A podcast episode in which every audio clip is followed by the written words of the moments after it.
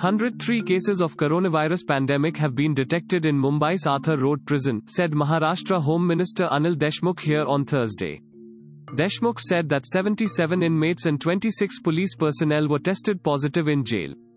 They will be sent to St. George's Hospital for their treatment. 77 inmates and 26 police personnel at Mumbai's Arthur Road prison have tested positive for coronavirus pandemic. They will be sent to St. George's Hospital for treatment, he said. Thanks for listening to the latest news Suno.